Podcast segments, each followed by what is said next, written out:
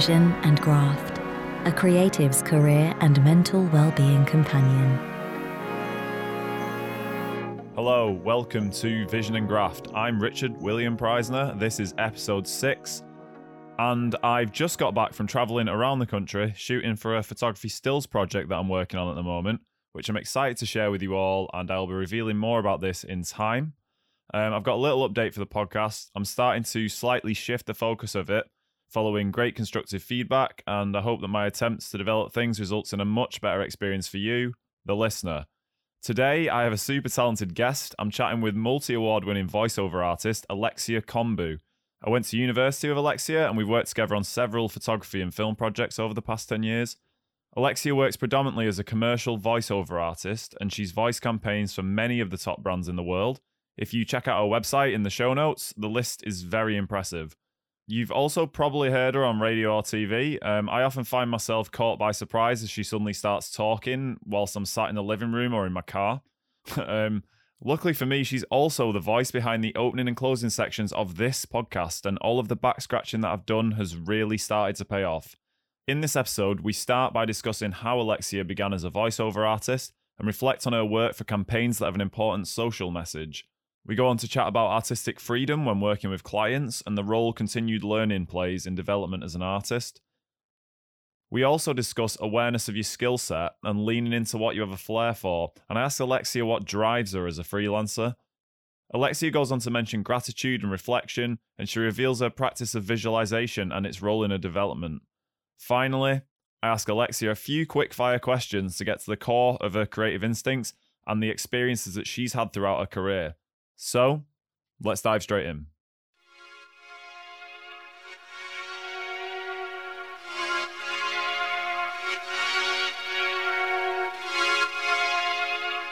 Thank you uh, so much for doing the voiceover for the podcast. Oh, you're welcome. I love how much I can give you such a vague brief and you get it instantly, but um, I suppose you're probably used to that. Yeah, I mean, it comes with the job role, having to take direction and um, deliver. I imagine interpreting briefs is a massive part of the job. Yeah, it is. But your brief was extremely detailed, which was very helpful because sometimes you don't get that much from the client in terms of what they want, um, which can lead to interesting outcomes. Yeah, I can imagine. Um, I've also I've been meaning to ask you. Um, this is random, but do you have any techniques that you can use to help help with mouth clicks in voice recordings? Because they're like the bane of my life when I'm editing. Yeah, so that's probably to do with what you're eating before, eating and drinking before you're recording. So you want to stay away from milk and dairy, um, because oh god, these words that you use to describe it are gross. Like it's it, it makes your mouth really cloggy and claggy, and you get lots of um like noises, which is just not nice. Um, and you want to drink lots of water, but that needs to start way before the recording. So you need to be hydrated all day, basically. Um, so also an apple before you, your session is really useful. That's helpful. Um, and stay away from things like chocolate and peanut butter. Anything that sort of makes your mouth sticky, you want to avoid before your session Right. Well, I've recently stopped. Um, I've stopped drinking milk. Well, not. I've not stopped completely. I've stopped adding milk to tea, and I have lemon in tea. So hopefully that. Uh, yeah, i have gone like full European continental vibes. So just black tea with lemon. Yeah, yeah. Um, oh. It's actually really nice. I've got a mate who's um, Belgian, and she used to push me hard about having milk in my tea because she's taking the mick because the English have milk in the tea, and now I'm having lemon in my tea. It's like, like damn, I've, I've folded over. It's so bougie. Yeah, well, I am bougie, Alexia. You know this. I was like, yeah, don't say that with surprise in your voice. I love it. oh, I love it. Also, during my research, it's great to see that you've got my photography on your website. it's uh, looking looking sparkly and fresh, which is good. Oh yeah, only the best. yeah, thank you. Um, it's great as well over how over the past decade we've always found ways to collaborate. Yeah. Also amusing we didn't do it at all in university where we met. I think that's the funniest thing about our um, friendship is that we weren't friends really at uni. and then we just randomly bumped into each other in Farringdon and were like, "Hey, hey, um, cool, want to be friends?" yeah, I was just like, "There's someone I can collaborate with. There's someone I can rope into into a decade's worth of collaboration." we made it happen. So yeah, I've got to ask this because it cracked me up and it, it also really drew my attention. What was the motivation behind your About Me section on your website, beginning with Give me a script and I'll inhale the words, then spit them out with life and colour, showering your scripts with rainbows and lollipops? Ah, do you know what? The fact that you paid attention to it, I think means it did its job. Um, I guess. I cracked up. Yeah, I mean, do you know what? There's so much more to reading a script than just reading a script.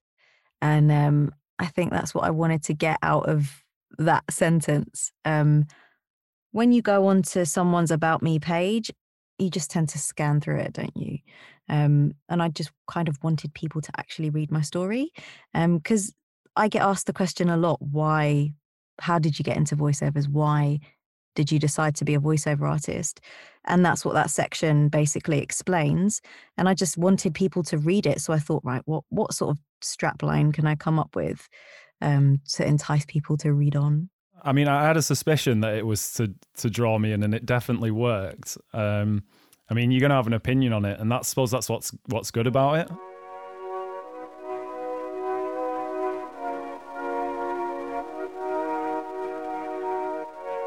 So first of all, um, now on to the serious questions. Um, what got you into wanting to be a voiceover artist? How did it all begin, and what's the journey been like so far?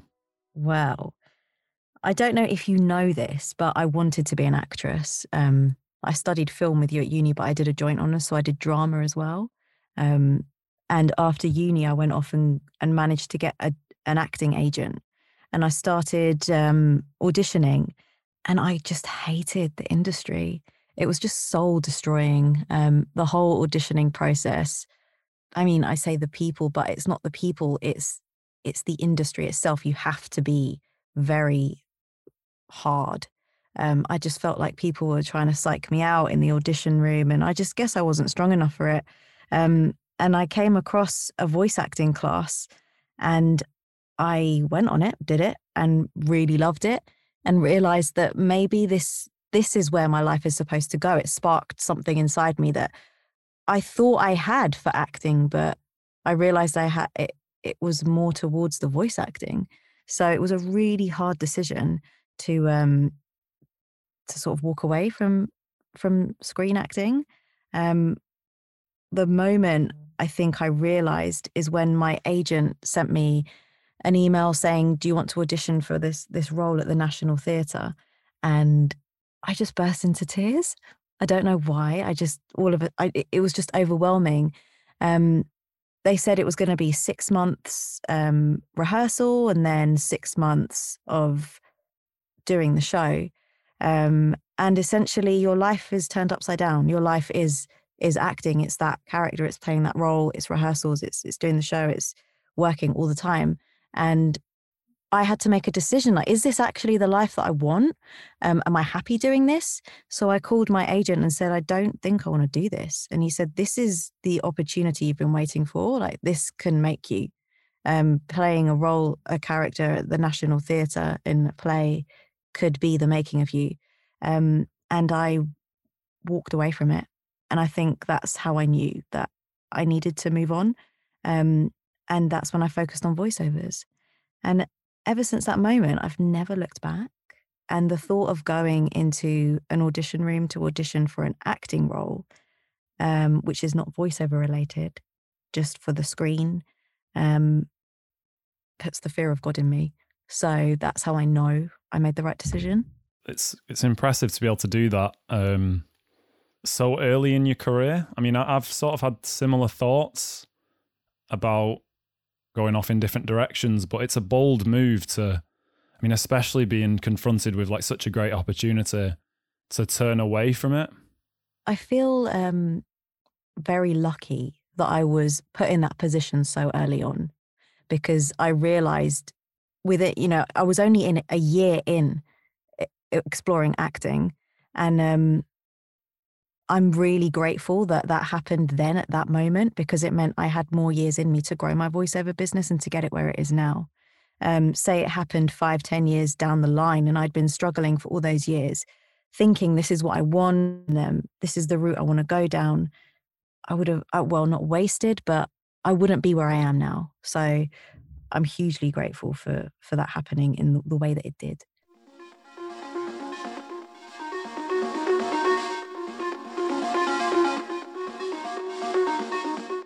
I watched um, the two pieces of work that you did for Stylist, um, What is Strong and Love Women. Um, and they've both got powerful messages supporting women and showcasing the importance of equality. Is it important for you to to make sure that some projects that you work on have a, a sort of social message or a, a bigger a bigger message? Um, and what do you personally get out of doing this? So those kind of projects, those two in particular, are like the perfect project for me. To have some a script like that land in my inbox and to take on that role of of conveying that message is for for me is so fulfilling as a voiceover artist because I'm not just delivering some instructions or training, which is what a lot of what I do. I'm trying to help give a, a message to women and and to try and educate men. Um, those those two campaigns are just really really important to me, um, and I think that comes from a really well written script as well. Um, and it's it's more of a privilege to be able to voice something like that and to be part of a campaign where you're trying to create change, which is is a great as a voiceover artist, we have the opportunity to do that by being the voice and by by giving that message out. Um, so yeah, I would say that that is more of a passion project, and when those come along, they're they're the best ones to do. Your ability to convey your emotion through just your voice really impresses me. Um, is it is it something that you've had to kind of work on developing because we don't see your facial expressions and the are there, are there more kind of non-visual cues that you've had to work on or like points of emphasis? Definitely. I mean, this is probably the key to being a voiceover artist and to getting that message across in the right way. Um, and that's that's a skill you have to learn. When I listen back to my first VOs I did years and years ago, it comes with experience. They're they're nowhere near as good a quality as they are now. You just don't feel that connection to the script because you don't have the experience of feeling that, that connection. Unless you are exceptional and it just comes naturally to you, it's definitely a skill you need to learn to be able to to br- bring the words off the page, sound like you're not reading, all these things that you're you're told and they're drummed into you. But to be able to do it and to deliver is a whole other story. Um, and I think that what what I try to do is just speak normally as like I'm talking to you now just because it's a voiceover and it's going on a campaign or a commercial, it doesn't mean we always have to be like this. It's all about being, well, those particular campaigns about being real. So if I need to to sound real, I have to be real. So why put on an, a voice and a performance? Obviously, I'm performing, but I'm being me. Um, and I, and those projects always seem to get the best response because they are real, like you feel, you really feel it. And the same way in acting, you take yourself to a place where you feel that emotion and it comes through in your voice. So that's the way I approach scripts like that, where they have to come from deep within. Uh, so this has raised a couple of things in my head. Um, first of all, um, do you think that because you're older and more emotionally developed, than when you were, say, when you started your voiceover career. Do you think that the ability to sort of seem sincere in being yourself when you're when you're doing that performance is is greater? Do you think you're more able to do it because of being a little older and a little more emotionally developed? Yeah, absolutely. Um, not only because you experience more as you get older, um, you can draw from more experiences. You don't have to pretend as much and imagine a situation because the likelihood is you've probably experienced it um, by this point. Um, I would say it comes with age, but I also would say it comes with experience and just being exposed to different kinds of scripts and what the, a client wants from you, um, you pick up and you get better and better at doing it. So when they come along, it's not as hard as the first time, and then before you know it, it's just it's just another style of read for you.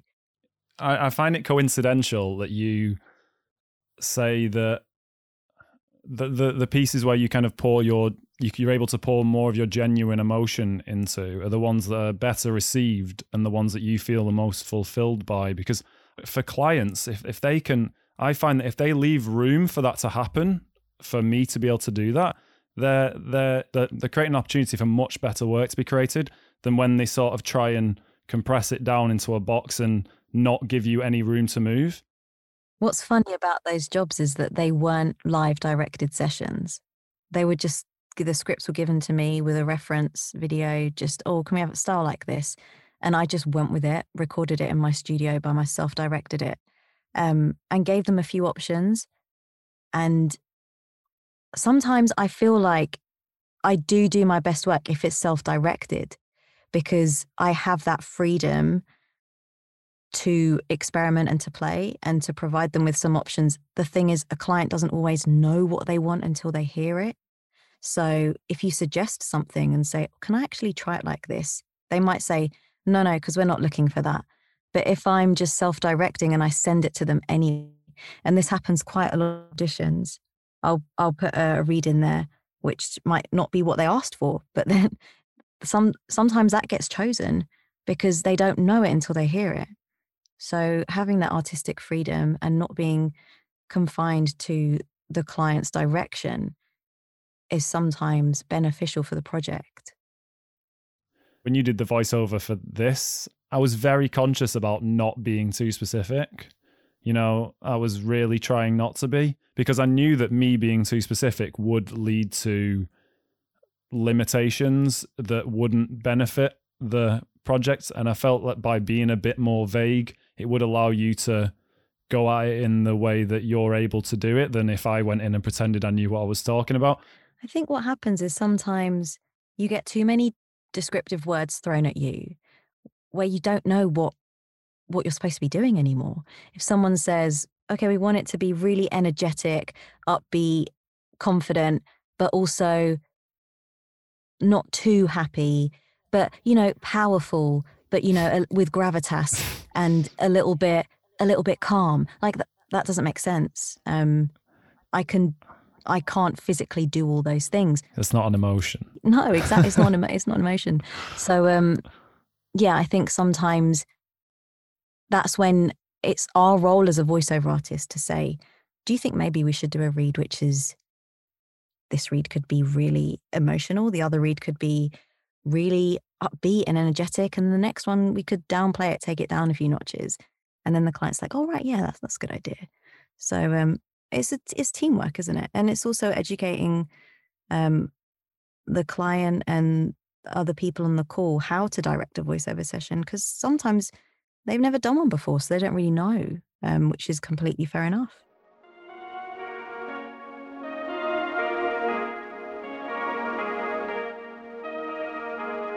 So we've chatted before about continued learning throughout your career and how education never really stops. And I was wondering, how do you find dedicating time to learning and development helps to support you as you progress through your career? I think it's imperative because there's always something to learn. The second you think you're good at, you're too good to learn something new. To me, that's that's just a no because how can you know everything? How can anyone know everything? You can always do better. Um, and you can always f- find inspiration in books and speaking to new people, um, discussing new things, trying out new things. Like this this year, I tried to explore some other genres, and I realized that maybe they're just not for me. I think my I have my genres that I work in, and you can't be good at everything and that's my problem i try to just do everything that makes two of us yeah yeah i realized this year that i i have to accept i have my sweet spots and there's nothing wrong with exploring other things because you learn more about yourself anyway and your ability and how far you can go in terms of voiceovers with your voice. But you know, certain things aren't are just certain genres are just not for me. But that doesn't mean you just don't bother trying to explore it. Because I've learned other things about myself in the process. It's worth making the effort to to find out what what you what's not for you in order to find what is for you. Uh, the sort of work that I've tended to f- fall into as and enjoy is the stuff that I've really not expected. First of all, commercial work was not something I started out wanting to do. I wanted to shoot drama, and commercial work I've I, I really started to like and started to pursue that quite a lot more. Specifically, sports stuff, which was again not something that I at all considered. I've always found like on on sets with people who work in sports or cars, they've been pleasant to be on, and that sort of helps helped drive me towards wanting to do more of that work too. I mean, do you ever find that there's something that you've wanted to do that you realized, oh, I'm I'm I'm not that good at it, or I'm not, I don't have a flair for that? Is is that something that would put you off, or would you push harder as a result? So I've always loved the idea of gaming and um, playing the voice of a gaming character, which is a huge industry. And I went and recorded my gaming reel and just realized that I have the acting ability, but my voice is not strong enough. And that's just how my voice is. It's a, it's a soft voice. And if I, if I shout too loudly, my voice goes. So with, with gaming, you have to be screaming, shouting, playing fight scenes. And as much as I love that and I would so want to do that, it just does not work with my voice. And the director was was like, "You're not shouting loud enough." And I was just scared that I was going to shred my vocal cords or not be able to speak tomorrow. But at the same time, I just, my voice hasn't been trained in that way to be, to be strong enough to die in 10 different ways. If the right character comes about where that isn't needed, fine. But generally, I just had to accept, right, that genre is not for me. And that's fine because I have work in other genres. So it's not, it's not the end of the world. I suppose you never know that character could come around, couldn't couldn't it? The non-death character. yeah, I mean, could get some sort of fairy, a softly spoken fairy, or yeah, I'm sure. I'm sure that character is going to exist or will exist. so yeah, I wish. I, I'm I'm looking forward to seeing what that character could be.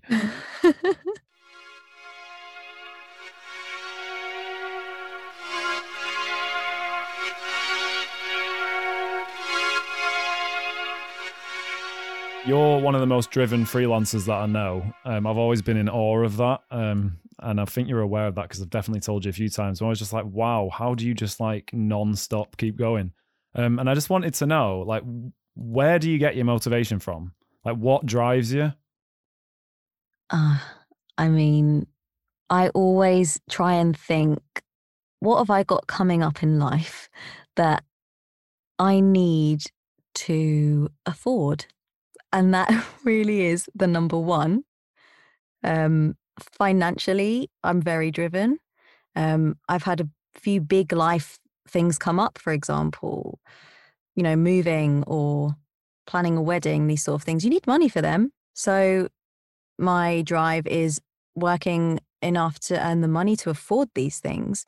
Um, and then comes the passion behind the work. I don't find it difficult to motivate myself and drive myself because I love what I do.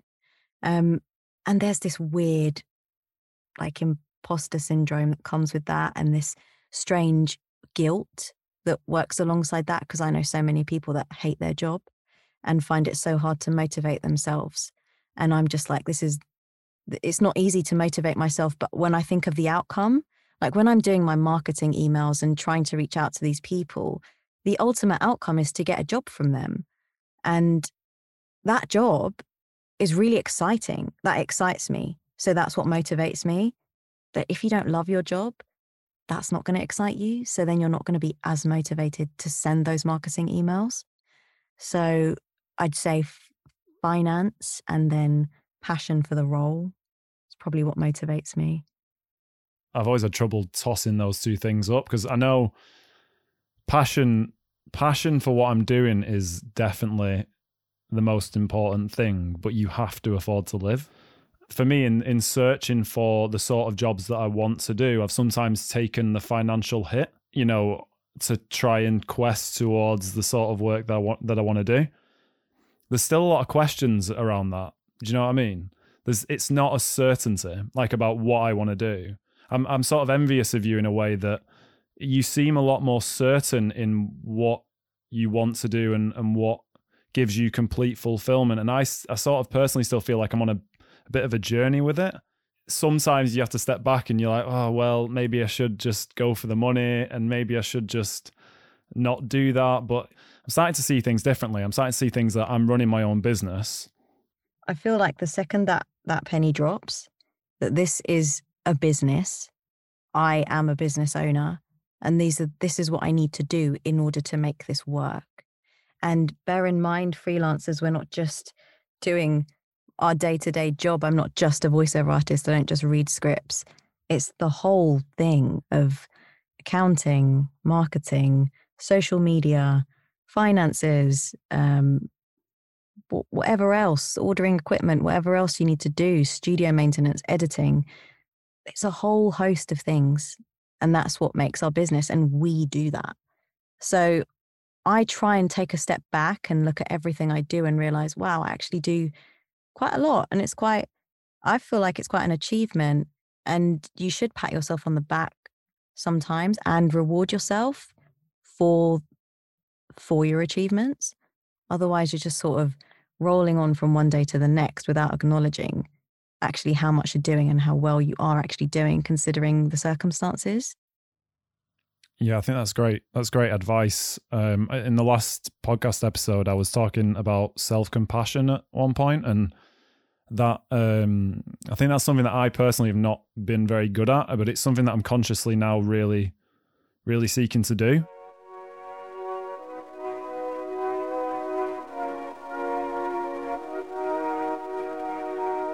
From what we've talked about before, and I see on your Instagram too, like I know showing gratitude and kind of like journaling uh, are big aspects in your life. And h- how do you find these benefit you in your career and with your mental well being? So I always say to myself that the best way to basically confirm that abundance will continue is to be grateful for the abundance you've received. So gratitude is the best way to ensure that things will be okay. And I have a mantra for myself, and it's like my coping mechanism because my job is quite isolating, especially during COVID. Um, I was just stuck in my booth all day, and because I was vulnerable, I didn't go anywhere. So I just put everything into my work, and it was all consuming. So I had to take a step back and realize what I'm grateful for outside of work. Um, and that really it helped me get through because it made me realize how much I have around me. And it's not just being grateful for what's in your life, it's grateful for the air we breathe, the music that's available to us, our ears so we can hear the music, water, opening a window and feeling the wind on your face, just simple things. You can't experience sadness at the same time you're experiencing happiness. It's impossible. Like these two feelings cannot coincide. So when I'm in that moment and I'm writing down my gratitudes and I'm feeling really happy and grateful, for that moment, that is all I'm feeling. And that puts me in the right mindset to start my day on the right note. Um, and that then I feel takes me through the whole day. If I'm feeling deflated and low, I guarantee you I will feel better after I've got my journal out and just written down a few things, even if it's just a few words of describing how I'm feeling right now. The fact that they're on the paper, they're not in me anymore. Um, and you can do whatever you want with that. You can burn it, throw it away, leave it in there. But it's like a release. Um, the the thing is, I used to roll my eyes at things like this, thinking they'd be useless. I remember me and you talking about it like a long time ago, and I'd be like, "Oh, this is cool for her," you know, and I wasn't like thinking it's it's useless for you. I'd just be like, there's no point in me doing this. And now I'm like, I wish I'd listened to Alexia like years ago when we are just talking about this stuff. It's been a game changer. And so is visualization. Because, I mean, you've probably heard this before, but your brain doesn't realize the difference between an imagined thought and a real experience. So if you sit there, close your eyes, and visualize yourself doing something you want to be doing. Or I like to visualize my best self, like my highest self, what I'm wearing, how I'm walking, where I'm going, um, my phone popping off in my pocket. I've got all these jobs coming in and feeling at 110%. My brain in that moment thinks that's happening. So you feel the real feeling. And then for me, that that is motivation in itself because I want to be feeling that most of the time. Obviously, real life happens, but in that moment, it's just the best feeling. And just 10 minutes for yourself can really start your day on that level of 110%. Could I try imagining different scenarios and seeing how I feel? Yeah, that's the whole point. I think it's about exploring what makes your heart sing and I try and get as specific as I can. So I want to know, like, down to the socks I'm wearing. I want to know every single detail so that I can really feel like I'm there. One day, say I've been feeling really, really great. It's been a fantastic day. I savor that feeling and then I can put that into my visualization approach because I know what that feeling feels like, like coming away from a really good job and just feeling on top of the world or whatever you've experienced in that specific moment and you feel great, draw upon into your visualization and go back to that feeling. I think it's really powerful. Yeah, I mean, I'm I'm sort of excited to give it a go now. Um, let me know. Um, oh yeah, I'll let you know how it goes for sure.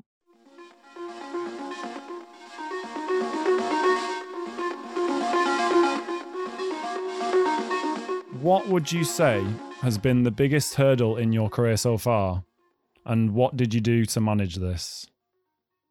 In all honesty, it's a constant struggle to live up to expectations.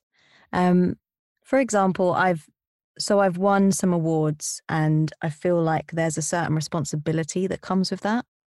And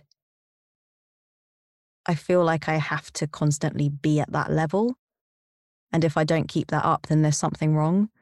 Um, but obviously, that's not normal. That's not real life. You can't always be at the top of your game um, because we're human beings.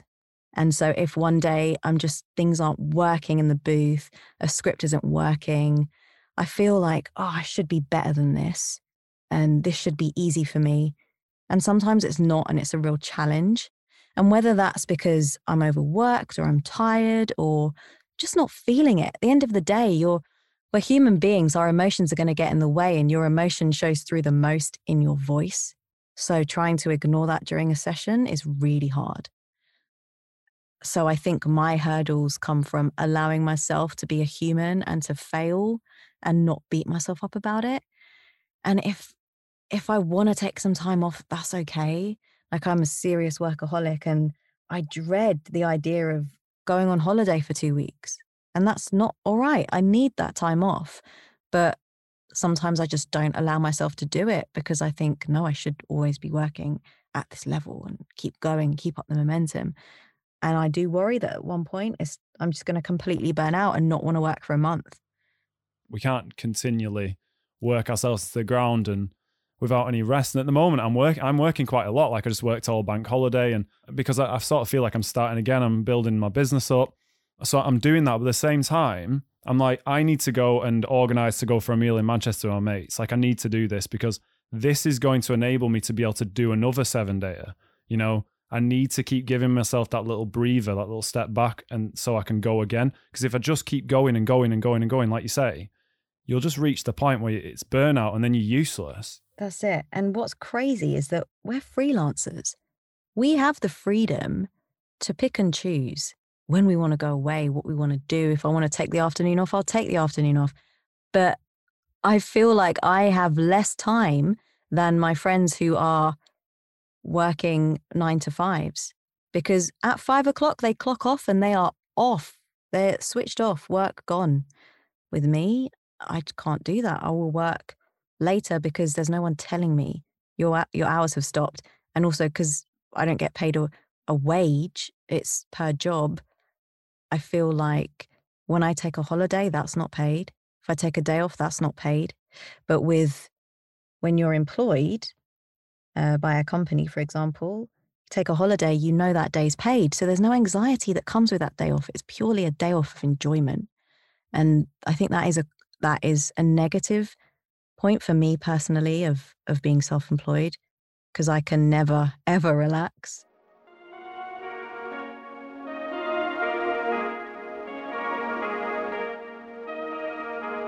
You were talking before about um, failure and the importance of failure being part of success, and I saw a quote on your Instagram about that. Like, what what do you mean by that, and how was that sort of played out for you? So I failed in the sense that I didn't end up being an actress. I didn't go to, I didn't, that never happened for me. And that was such a big thing that was part of my identity and who I wanted to be. And everyone knew it. And I made sure I made the whole world know. And then it was like, oh, by the way, guys, uh, yeah, it's not going to happen for me. It's quite embarrassing, I felt. Um, so I, because of that failure, I felt like I was pushed to make this work, to show, do you know what? That didn't work for me, but this will. I'll show, I'll show you I can do it. I can make something of myself. Um, and that's happened it happens in auditions all the time. I I get auditions through, I do them, don't get them. To me, that's a fail, but it's also a learning curve because you're not you're not going to get everything every time. That's just not how life works. So, um, with every fail is another step forward, um, and there will be another opportunity that is right for you. Yeah, it's it's taken me a long time to realize that failing is a really important part of success. You know, it's it's it's vital for um like you say for learning and, and and moving forward in your career and i'm i'm i'm i'm sort of almost now looking forward to future failures because i know that's what's going to keep like you say giving me a step forward and closer and closer to um succeeding in what i want to do um and achieving what i'm capable of and how boring to always win how boring to always win. And what do you learn if you're always going to hit the mark? So, if you could go back to when you first started your career and give yourself some advice about how to approach the most difficult challenges that you'll face, what would it be? I think it would be don't rush into things. Um, read everything properly. Don't sign anything before you've read everything properly because contracts are very important. Um, I know that's not very deep, but it's, it's, it's important. no, it's it's it, it is very very important. That's hilarious though. I know I'm asking like this deep thing, and there's like a Moby track playing in the background, and you're just like contracts. Honestly, it's so important. Yeah, no, it really is. I know what you mean. I mean, I've been in the same boat, and you just like in the past, I'd be like, oh, I gotta read this. Yeah, no, just sign it, whatever. Oh crap. If you go back to the start of your life and give yourself some advice about how to approach the most difficult life challenges, what would you say? I would say just trust the process. In my experience, I can only speak for my life and the direction it's taken. Every single point happened for a reason. Every single thing, even the part time jobs I hated or situations with friends that you wish never happened, but there's a reason for that. And there's a reason why people come in and out of your life. Um, I wouldn't change anything. And I would just tell myself to trust the process because it will all be okay in the end. That's very good advice. So, final, final question. What gives you hope? I think whenever I've been in a hole and thought, oh, work's really quiet, I'm never going to work again, or nothing's going right things always manage to work themselves out. And there's always a reason why things happen the way they do. Um, it gives that gives me hope, knowing that in the past things have always somehow just worked out. I just try to live a positive life and I try to be grateful for everything around me and everyone, my family and friends and my work. And that, I think that alone gives me hope.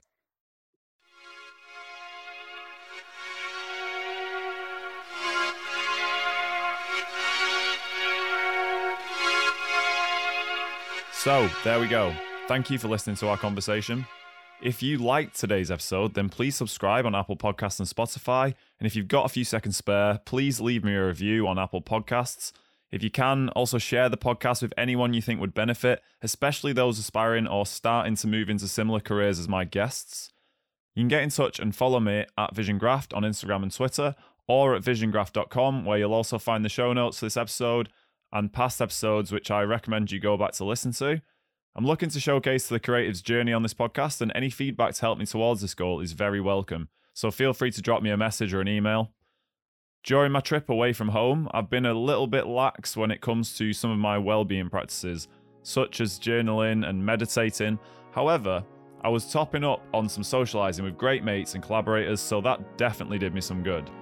In the past, I'd probably have spent time beating myself up or letting things slide or just give up, um, but I've just jumped straight back in and I'm proud for instantly reworking things back into my schedule.